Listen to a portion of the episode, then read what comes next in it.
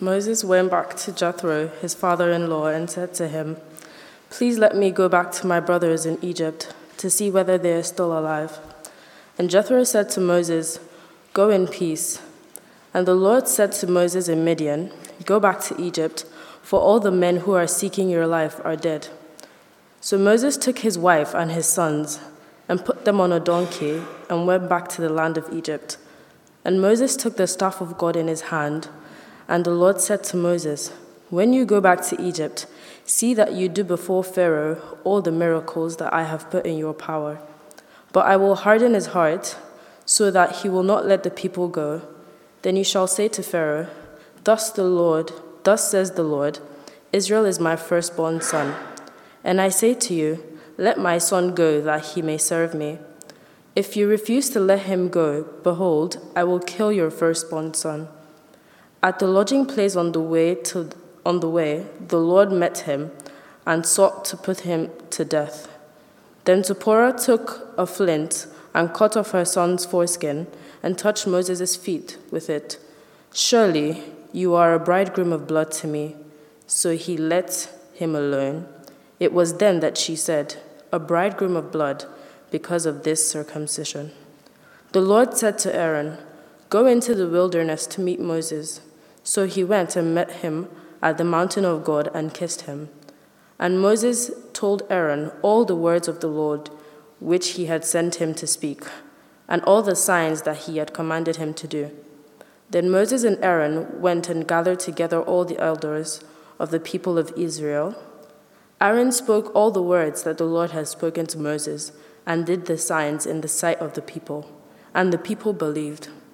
And when they had heard that the Lord had visited the people of Israel, and that he had seen their affliction, they bowed their heads and worshipped. Thank you.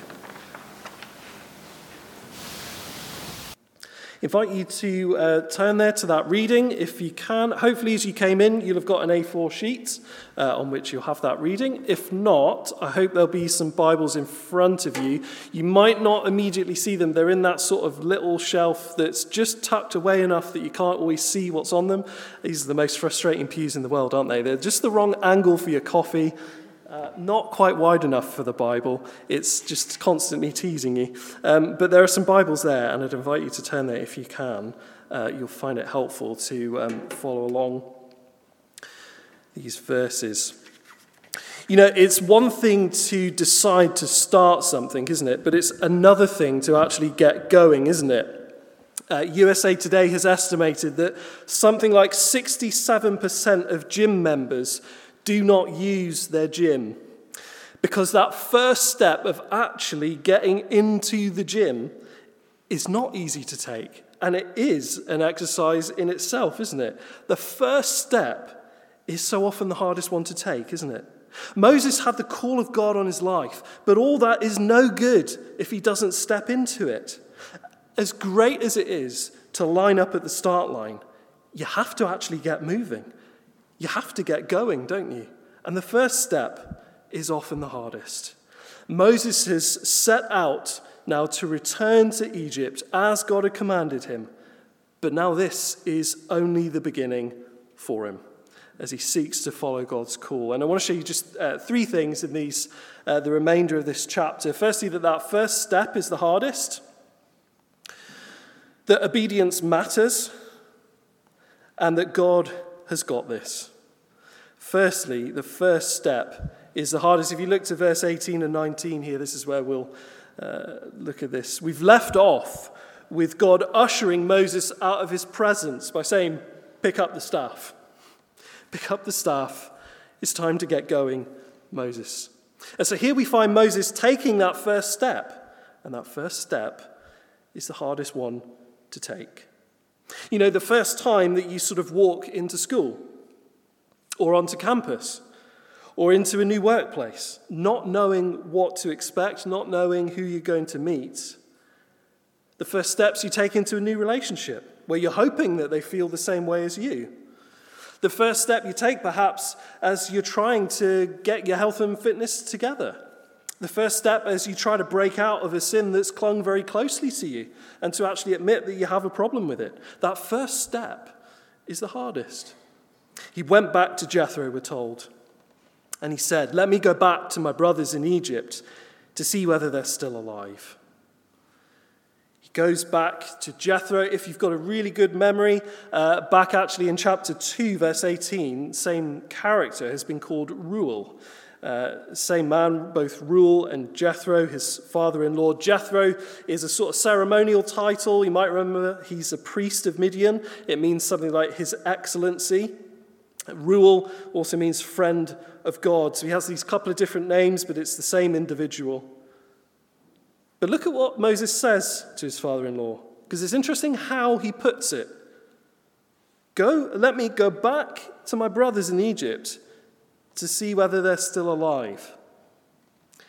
Moses doesn't mention the calling that God's given him, just that concern for his family, which is completely understandable, isn't it? But no mention of everything actually God had said and the real reason that he's there. It's intriguing, isn't it? Why maybe it is that Moses does this. John Calvin reflects on it and here's his thoughts. He says, Whether he was forbidden to do so by God or whether he was silent from fear and shame is uncertain. But I incline rather to this supposition that he dared not speak of his vocation, lest its incredibility should cause him to be suspected of falsehood and vanity. That is, he doesn't want to say it because he thinks it sounds ridiculous. when he comes and says, Oh, yeah, I'm going to lead Israel out of this great superpower, the world superpower, me and my brother. He thinks to be laughed out of town. And I think Calvin might just be right. Does he not trust God then? Does he maybe fear that Jethro just won't get it or won't agree to it? Or does he just fear sounding stupid. It seems like it's the latter. And Jethro said, Go in peace. Not only does Jethro give his permission, he gives his blessing. And that would have been hard. You imagine, put yourself in Jethro's shoes. Moses has served him for 40 years, managing his flocks. Uh, he's also now waving off his daughter, his grandchildren.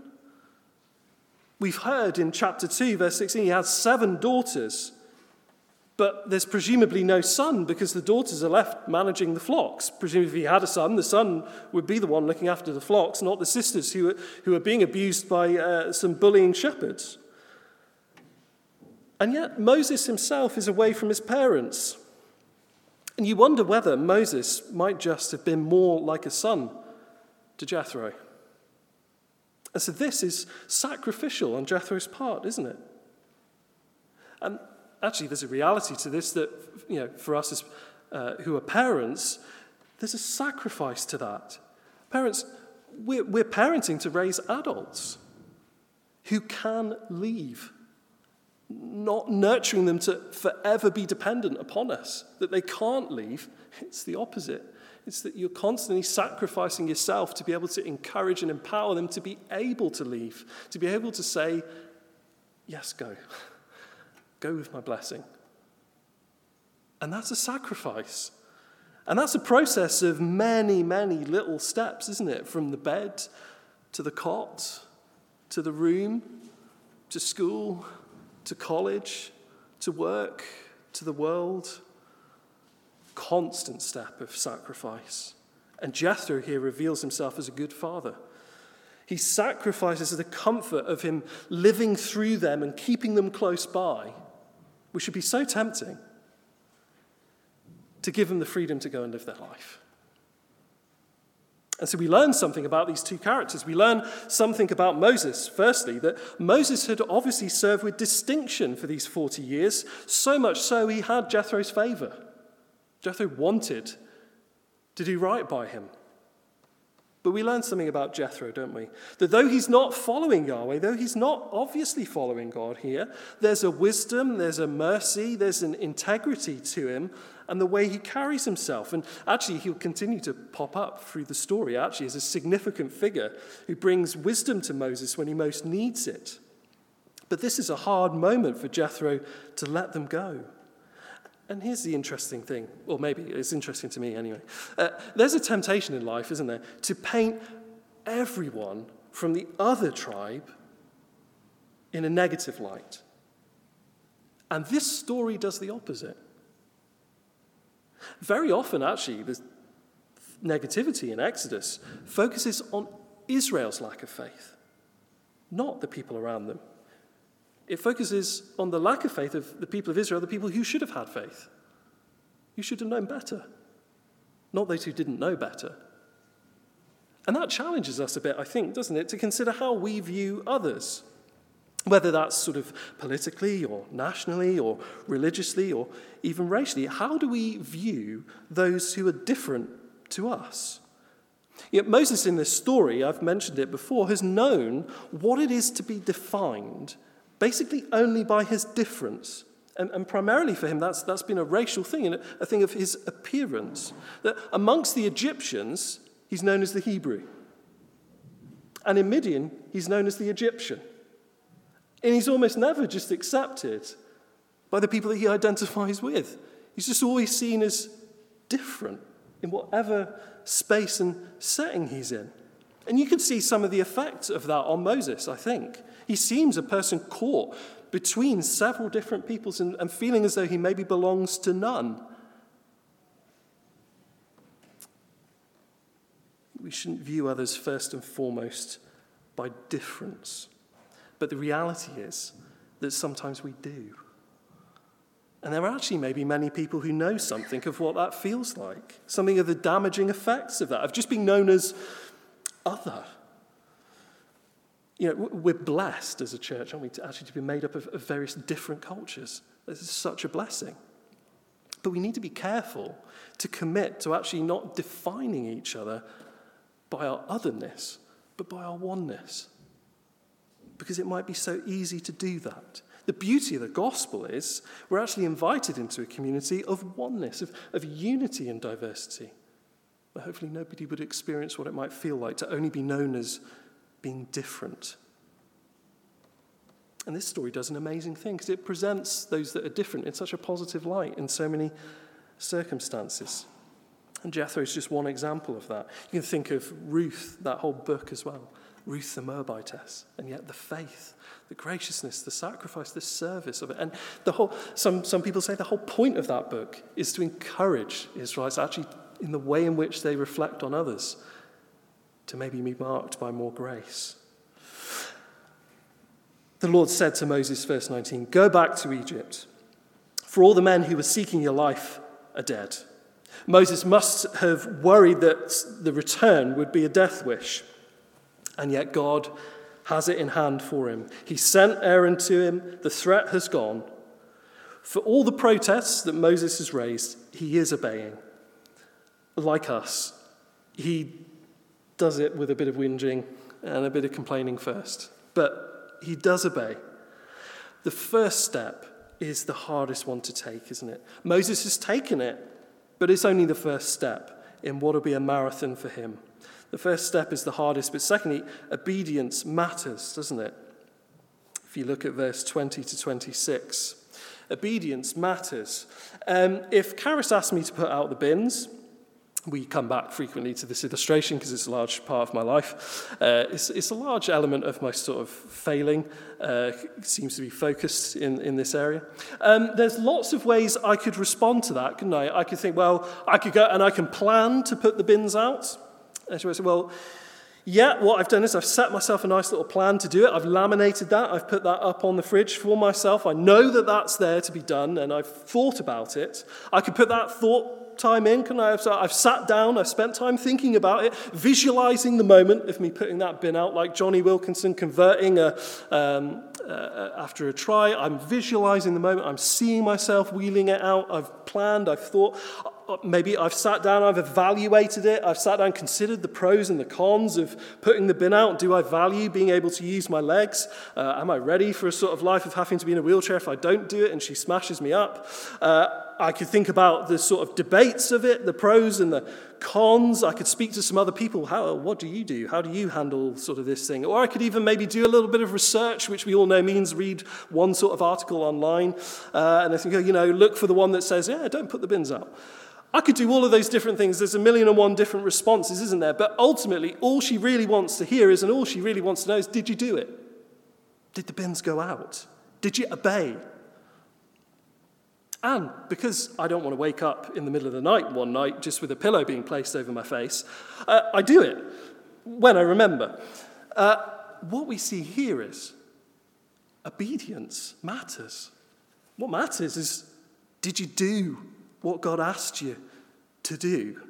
And I think that's the idea that combines this slightly strange little story in verses 20 to 26. Moses took his wife and his sons and had them ride on a donkey and went back to the land of Egypt. Moses is coming back as he's been told, but he's also leading his whole family out. And that requires a sort of confident leadership from Moses, doesn't it? And a faithful submission from Zipporah when Moses actually explains all of this to actually go with him and say, well, okay, let's, let's all go together.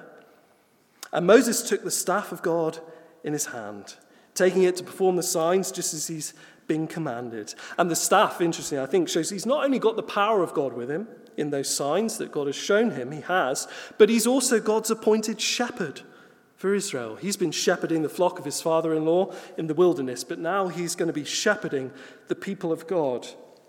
And you see, God's pattern is for a shepherd ruler who rules with a staff, like Moses, not a kingly ruler who rules with a scepter, like Pharaoh. But then we get to the bit that starts to become a bit more tough don't we? Look at verse 21. When you go back to Egypt, see that you do before Pharaoh all the miracles that I've put in your power. But I will harden his heart so that he'll not let the people go. This is a difficult verse to understand. And this sort of idea will come up several times through the story, but it's worth at least addressing it uh, briefly this morning. I want to just ask three sort of questions that I think come up out of that verse there.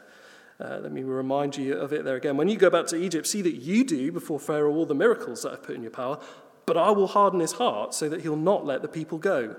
First question I think that comes up is what is the point of me doing all of this only for you to make sure it doesn't succeed? At least that would be a question in my mind. And here's the reality that just because you don't see success, or what in your head you sort of see as success, doesn't mean that that wasn't God's plan. It doesn't mean that you failed at his task. God had promised they would get out. It's just not going to be the result of Moses' convincing speech. John Calvin reflects on it. He says, The tyrant, he's thinking about Pharaoh, must be gloriously conquered and overwhelmed in so many hard fought engagements that the victory might be more splendid. Pharaoh will be hardened so that everybody would see that Pharaoh's power bows to God's power. Moses' speeches before Pharaoh won't be the thing that succeeds, but God's plan to free Israel will succeed.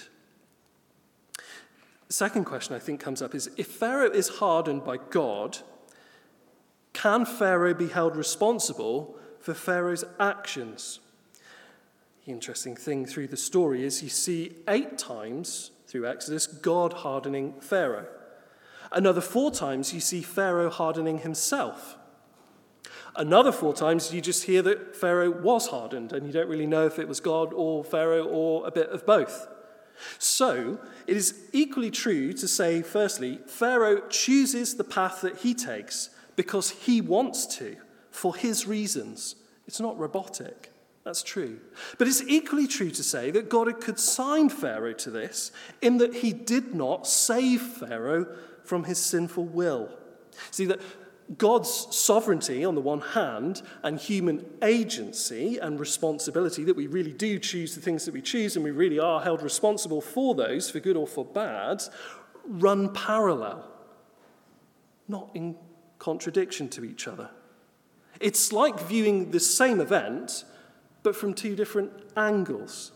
A close in sort of shot of his Pharaoh's decision making process and how he decided it and why. And yet, on the other hand, above all of that, he makes that decision because God doesn't free him from his own sinful will.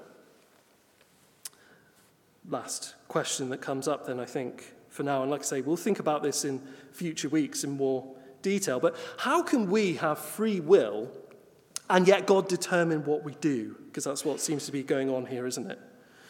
We do have free will, don't we? We decide our own actions, and yet it's a will that's distorted by our sinful nature, so that it becomes a prison. Augustine, a great theologian, said the free will has been so enslaved that it can have no power for righteousness. And later, what God's grace has not freed will not be free. The point he's getting at is that you have freedom. You have freedom to essentially pick your poison, but not the freedom to pick righteousness. You have a free will that's not freed in order to actually choose what's right, but has enough freedom in order to choose a variety of different ways to self sabotage. The good news of the gospel is that God doesn't leave us forever trapped in a vicious cycle of our free will. That we could actually be freed from our free will, which is always bent towards sin, by God bending our will to His, by our minds being renewed, being transformed, being granted, as it puts it in the New Testament, a new man, a new person within us, by being gifted the Holy Spirit within us. Now, this idea clashes with culture, doesn't it? Because the most important, arguably, idea within culture is this idea that we are free, that we are autonomous. This idea is absolutely everywhere since the Enlightenment. But here's just one example because it's put so clearly. Uh, this is from Jane Eyre I am no bird, and no net ensnares me. I am a free human being with an independent will. And Exodus, actually, as a story, doesn't seek to resolve that conflict between an idea that holds so much to a free, autonomous will and this idea, actually, of God's sovereignty being at play within us. It doesn't seek to resolve that. Instead, the gospel simply asserts that God's freedom is more important. Because God is good, God is right, God is perfect, He's the only one who actually can rightly handle and exercise freedom. We can only actually have hope that we can be free ourselves if God is completely free to bend our freedom into shape. And this is an idea that will keep coming up through the story and we'll keep sort of dialoguing with, but it's challenging, isn't it? He says here then, You shall say to Pharaoh, verse 22, Thus says the Lord Israel is my firstborn son, and I say to you, Let my son go that he may serve me. If you refuse to let him go, behold, I will kill your firstborn son. And this introduces a significant idea of a son for a son. That if you want your son to live, you need to let my son go. And we'll return to that in a few moments. But now we get to the bit of the story that I bet, as it was read, sort of uh, perked your, your interest up. This little encounter at the lodging place. At a lodging place along the way, verse 24, the Lord met him and sought to put him to death. This requires a little bit of context, I think, because this is a, a, strange sort of few verses, and there are a lot of things we actually don't know for sure in these verses. For example, verse 24 Who is the him that God is wanting to put to death? Is this Moses or is this his son Gershom? Moses sort of makes more sense in the context of the story, but he's just been talking about sons, so it's slightly confusing. Who is the his in verse 25? Again, is that Moses or Gershom? It's not immediately clear. I think it makes slightly more sense that it's Moses, but commentators are confused by it. What are the feet in verse 25? Was this feet? Or was this, as is very often the case through the Old Testament, that feet is being used as a euphemism for genitals here? Zipporah in verse 25, is she the hero or was this her fault? Commentators differ on that. In one way, it seems like she's the hero who saves both their lives, but on the other hand, why was it that he'd not been circumcised in the first place? Had she perhaps vetoed that? We don't know for sure. I, I think she probably is actually just the hero, but it's not clear. And what does she mean, and who is she talking to when she says a bridegroom of blood. Or, in fact, actually, it could be translated a relative of blood. Is it Moses or is it Gershom? There are a lot of things about these verses that are not 100% clear for us, they're challenging. But let's think a little more about them here. Verse 25 to 26. Zipporah took a flint and cut off her son's foreskin and touched Moses' feet with it and said, Surely you are a bridegroom of blood to me. So he let him alone. It was then that she said, A bridegroom of blood because of the circumcision. So, how do we make sense of this little story? Because it's actually quite important and significant uh, on this journey. What had Moses done, or it seems more to the point, not done, that had so angered God? Well, Moses had not given the sign of the covenant to his son. That is, he had not circumcised it. Back in Genesis, this had been established. Genesis 17, verse 14 Any uncircumcised male shall be cut off from his people, for he has broken my covenant. And you might say for Moses, well, you know, Moses hasn't been brought up in Israel. Maybe he didn't know about this. Uh, you know, and that's a possibility, except of all things that Moses may or may not known of, um, without putting it too crudely, he could have sort of tilted his head down a little bit to, to know that he should do that because he was with his mother and father uh, and weaned, so he would have been circumcised. There may have been lots of things that he wouldn't have known exactly about God and exactly how to follow him, but circumcision was one that he would definitely have known of. There's not really an excuse for Moses to have not done this. So, why had he not done it? Well, there's the possibility, isn't there, that maybe Jethro, the father in law, maybe Zipporah, his wife, had resisted being from a different culture, being Midianites. But that seems strange because actually, to this point, they've only been supportive and supportive of Moses returning and making this journey and taking up this calling. I think for Moses, as someone for whom identity was and is a huge struggle in his life. This is my educated guess. He didn't want his child to be so obviously identified with the people of God and face hardship for it. Because sometimes you're just tempted to think that you will do a better job of protecting your kids than entrusting them to God. And yet, we won't. Is really the worst outcome in life that a child face hardship at some point? No. The worst outcome here is the child being left outside the covenant.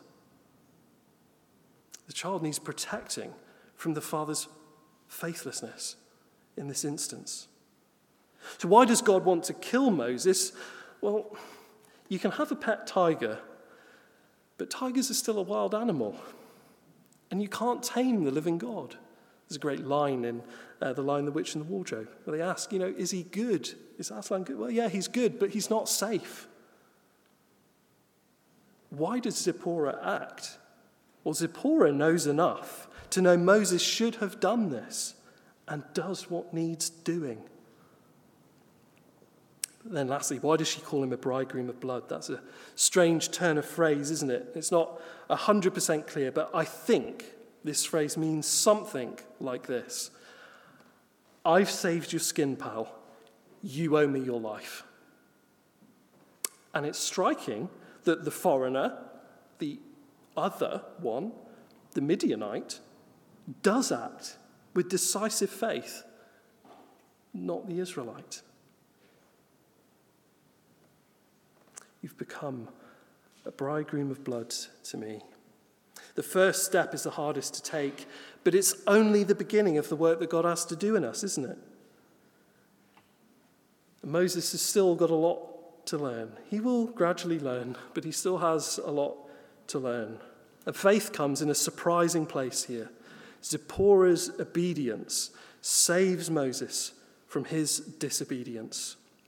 God had called Moses, but that calling was not really as important as actually doing what God had told him to do. The first step's the hardest. Obedience matters. Then, lastly, we see God has got this. God has revealed his name to Moses I am who I am, I will be who I will be.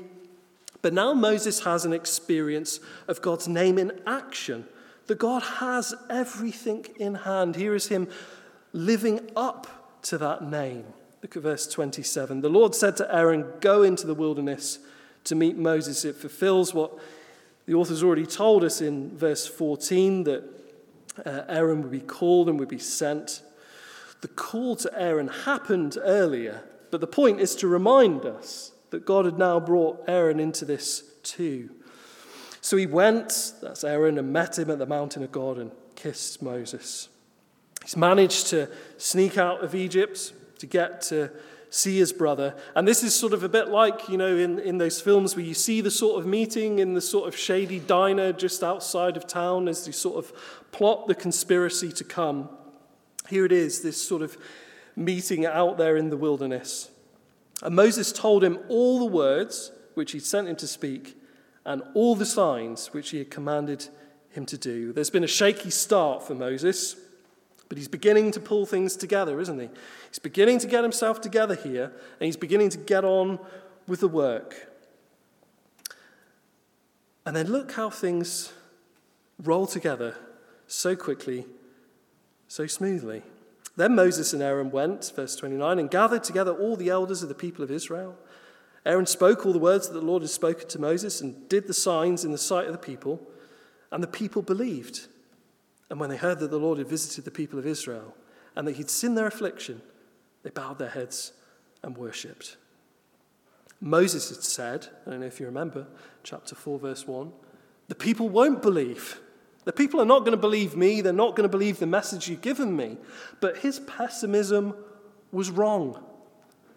And it's interesting how matter of factly all of this is presented. All of these things happening so quickly, so smoothly. It's so matter of fact because it was no big deal for God. It was no big deal to orchestrate this. God wasn't coming in at the end of this going, oh, what a day. Oh, I can't cook this evening. Oh, get, get Just Eat up on the app, you know. Get, me a drink. I am going to have to have an early night here, you know. Pass me my tablet. I, I need to rant something on Instagram. Uh, people need to know how busy my day has been. He's not exasperated. He's not exhausted. He's not challenged. This is nothing for him. It's easy. Moses' pessimism was completely misplaced. And we're supposed to learn that over the course of this story. And Moses will gradually get that. But that God has got this for them. And God has got this for us too. When they heard that the Lord had visited the people of Israel and that he had seen their affliction, they bowed their heads and worshipped. Not only do the people believe, but they worship God. And they're worshiping God before he's done anything for them because they're trusting he will do it. Moses had underestimated God, he'd underestimated the people. He thought they wouldn't believe him. They have more faith than he could have imagined. They're already trusting that this will happen because God has said so. For all of Moses' faithless worrying, everything has panned out smoothly because God has got this. The first step is the hardest. Obedience matters, but God has got this. God had established a principle there a bit earlier on, didn't he? I said we'd come back to it a son for a son. He said there, verse uh, Where is it now? I have to read back. Thus says the Lord, Israel is my firstborn son, verse 22, 23. And I say to you, let my son go, that he may serve me. If you refuse to let him go, behold, I will kill your firstborn son. Pharaoh, if you want your son to live, then you must let my son, that is Israel, live. If Pharaoh ultimately was willing to sacrifice his son in order to not have to sacrifice losing the people of Israel. He was willing to take his chances and hedge his bets that he would come out better in that bargain. And God shows through Exodus how far he will go to save his son, his people from Pharaoh. He will exercise his power over Egypt, even killing the firstborn of Egypt if he has to. And so Israel will be saved from this sort of external chaos that's around them, of this evil ruler who enslaves them and abuses them and oppresses them. We talked about that, that Exodus, on the one hand, is God's work to save us from that chaos outside of us. And so God would take Pharaoh's son to set his son Israel free. But what about the chaos, the tyranny, the oppression that we experience internally? It's good to be freed from external chaos, of course it is, the things that sort of go on around us and outside of us. But what about the chaos that we create for ourselves, within ourselves, for ourselves, because of sin? Well, God keeps to his principle a son for a son. Into the New Testament, Paul writes in Galatians 4, verse 4 to 7 But when the fullness of time had come, God sent forth his son, Jesus, born of a woman, born under the law, to redeem those who were under the law so that we might receive adoption as sons. And because you are sons, God has sent the Spirit of His Son into our hearts, crying, Abba, Father. So you are no longer a slave, but a son. And if a son, then an heir through God. God keeps to his principle a son for a son. His son for your sin, that you might become his son. Jesus came and lived a perfect life that he might offer himself up instead of us. And that instead of facing the wrath of God and the penalty for sin, Jesus did. Does this so that we could be saved, that we might be made right, that we could be adopted by God, become his children. God gave his son Jesus up that he might save you, his son. His son, who Mark began this morning by quoting Tim Keller, I have to maybe slightly paraphrase it. He said something like Jesus, who lived the life we should have lived and died the death we should have died, being everything that we're not, so that we could be everything that he was a son for a son. No longer slaves, but children. And if children, then heirs. Our hope is that this pattern is finally fulfilled in Jesus, that you and I might be freed. External chaos, external suffering, but most importantly, that internal suffering, that struggle and bondage to sin might be broken. That those chains might be snapped, and that instead we might be welcomed into the Father's loving arms as a child, a son for a son.